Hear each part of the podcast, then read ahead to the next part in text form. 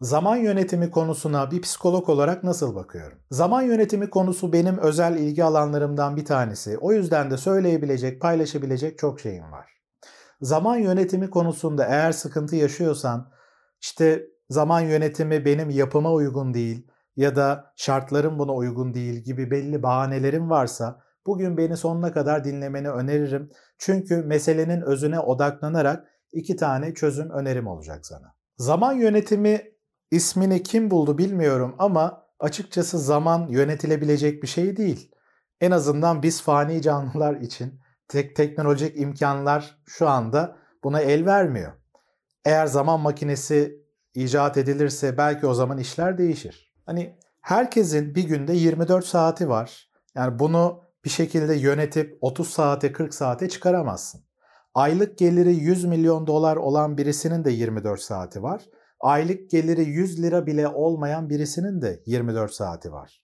Peki burada hani yönetilecek şey nedir sorusuna gelecek olursak zaman yönetimi denilen şeyde asıl yönettiğin şey aslında dikkatini kendisi. Yani dikkatini yönetiyorsun. O yüzden de zaman yönetimi yerine dikkat yönetimi, kendilik yönetimi demek belki daha uygun bir kavram olabilir. Çünkü 24 saatinin içinde günlük planında neye ne kadar zaman ayıracağını planlayıp aslında bir nevi dikkatini nereye yönelteceğine karar veriyorsun. Bu gerçeğin farkında olman önemli. Yoksa işte benim şartlarımdan dolayı, işimden, sorumluluklarımdan dolayı, elimde olmayan nedenlerden dolayı hiç zamanım yok şeklinde bir kurban psikolojisi içinde kıvranıp durursun. Biz her zaman zamanımızı nasıl değerlendirebileceğimizle ilgili aslında bir seçim yapıyoruz, bir karar veriyoruz. Mesela şu anda beni dinlemeye karar verdiğin için buradasın. Yaptığımız bu seçimler bizi mutlu da edebilir, bize iyi de gelebilir, bize zarar da verebilir, bizi mutsuz da edebilir. Bize iyi gelen ya da iyi gel- gelmeyen şeyler aslında bize bir sinyal veriyordur. Hani yaptığın şey güzel, yapmaya devam et ya da bu yaptığın şey bana iyi gelmiyor. Hani bir şeyleri değiştir diyordur. Yani gelen bu sinyallere göre aslında belli güncellemeler yapman lazım. Mesela eğer yetiştirmen gereken bir iş olmasına rağmen bu işi erteliyorsan bu erteleme nedeniyle aslında bir sıkıntı hissi yaşarsın. Bu sıkıntı hisleri sana bak bu konuda bir şeyler yap, ertelersen daha kötü olacak, işler aksayacak, bu da sıkıntı yaratır şeklinde bir nevi sana sinyal vermeye çalışıyor. Ama sen bu sinyallere karşı kendini kapatırsan, başka şeylerle oyalanırsan o zaman işler aksar ve e, ertelemelerin nedeniyle aslında zor duruma düşersin ve içten içe de bu seni huzursuz eder. Ertelediğin zaman gelen bu seslere karşı kendini kapatıp işte sosyal medyada, telefonda oyalandığında, işte televizyonda e, işte film izlediğinde, oralarda zaman geçirdiğinde ya da dışarı çıkıp dolandığında aslında bir nevi karar veriyorsun. Ben bu ertelediğim işi o kadar çekici bulmuyorum, beni motive etmiyor. Şu an başka bir şeyle ilgilenmek bana daha çekici geliyor, beni daha iyi hissettiriyor demiş oluyorsun. Yani bir karar veriyorsun, bir seçim yapmış oluyorsun aslında. Belki de şu tür düşünceler var. Hani ben bu ertelediğim işi yapmaya çalışsam pek de iyi bir iş çıkarmayacağım ortaya. Zaten mükemmeliyetçi bir tarafım var. Beğenmeyeceğim çıkan sonucu. Başkaları da beğenmeyecek. O zaman da e, kendimi yetersiz hissedeceğim iyice. Kendimi değersiz olarak göreceğim. Yani moralim bozulacak daha fazla. Ben niye moralimi bozan bir şeyi yapayım ki? Gibi belki de bilinç dışı düzeyde ya da bilinçli belli sesler var kafanda. O yüzden de ertelediğin şeyi yapmak sana çok da e, yüksek bir enerji, motivasyon sağlamıyor. Bu motivasyonlar nedeniyle dikkatini odakladığın şeyleri seçme konusuna başka örnekler de verebiliriz tabii. Bu sadece hani yapılacak işler üzerinden olmak zorunda değil. İlişkilerde de mesela bunu görebiliriz. Diyelim ki çocuklarınla ilgilenmek, onlarla oynamak istiyorsun aslında. Daha doğrusu bunun çocuklar için, onların psikolojisi, gelişimleri için önemli olduğunu biliyorsun. Ama işte eve geldin, yorgunsun, ayaklarını uzatmışsın. Ama çocuğun gelip seni çekiştiriyor. Hadi gel anne baba oynayalım diyor. O noktada işte benim zamanım yok ya da çok yorgunum şeklinde belli bahaneler üretiyorsan ya da zamanım yok hani şeklinde belli bahaneler üretiyorsan bunu iki kere, üç kere hatta daha fazla kere düşünmeni öneririm. Çünkü orada da aslında Hani çocuğunla oynama konusunda kendini yeterince motive etmiyorsun. Dikkatini buraya yöneltmeyi seçmiyorsun anlamına geliyor bu. Yani aslında e, onunla ilgilenmeye karar vermemiş oluyorsun.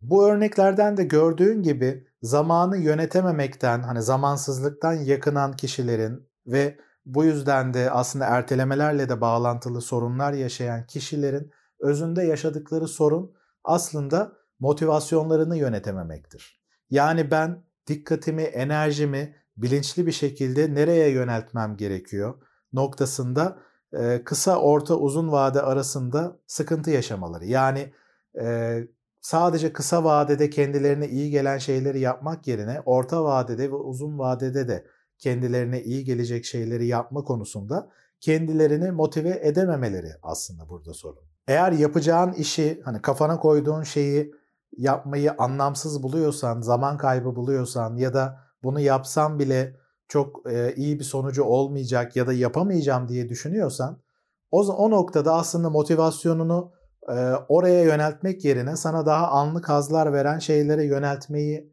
seçiyorsan aslında burada zaman yönetiminden ziyade kendilik yönetimi sorunu vardır. Yani zorlanıyor olsan bile aslında yapıyor olsan belki kendini geliştireceksin aslında. Deneyim kazanacaksın. Ama o deneyimi kazanmayı seçmemiş oluyorsun işte. Eğer kendinde dikkat eksikliği sorunu olduğunu düşünüyorsan bugün anlattığım şeyleri tekrar bir baştan dinlemeni öneririm. Çünkü bu anlattığım noktalara e, dikkatini verip gerçekten sindirdiğinde dikkat eksikliği sorununun da aslında temelde motivasyonla da çok bağlantılı olabildiğini görebilirsin ve bu konuda bir şeyleri düzeltmeye başlayabilirsin. Zaman yönetimi olarak adlandırılan e, işte bu sorun karşısında sana iki aşamalı bir çözüm önerim olacak. İlk aşamada kısa, orta ve uzun vadeli hedeflerini belirlemeni öneririm. Bunu e, daha kolaylaştırmak için yazılı olarak yapabilirsin. Öncelikle uzun vadeli hedeflerini, hayallerini belirle. Daha sonra buradan geriye sararak işte bu uzun vadeli hedeflere seni ulaştıracak orta vadeli hedefler ne olabilir? Ve oradan da daha geriye sararak kısa vadede neler yapabilirsin konusunu düşünmeye başlayabilirsin yazılı bir şekilde. Bunları belirledikten sonra da ikinci aşamada e, motivasyonunu nereye odaklayacaksın, dikkatini nereye yönelteceksin konusunda kendini belki daha iyi hissetmeye başlayabilirsin bu hedeflerini gündemde tutarak. Çünkü bunları gündemde tuttuğunda anlık hazlar peşinde olmasan bile orta ve uzun vadeli hedefler aslında senin motivasyonunu yükseltebilir ve daha etkili seçimler ve kararlar da bulunmanı sağlayabilir. Bunların bilincinde olduğunda mesela bu ertelediğin bir iş olabilir ya da çocuğunla ilgilenmek olabilir.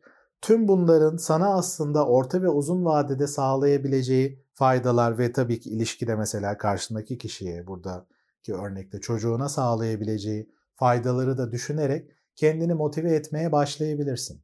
O noktada işte anlık hazları kenara koymayı seçmek biraz daha kolaylaşabilir. Zaman, dikkat, motivasyon, kendilik, yönetimi adına ne dersek diyelim bu konuda söylenebilecek ve yapılabilecek çok şey var.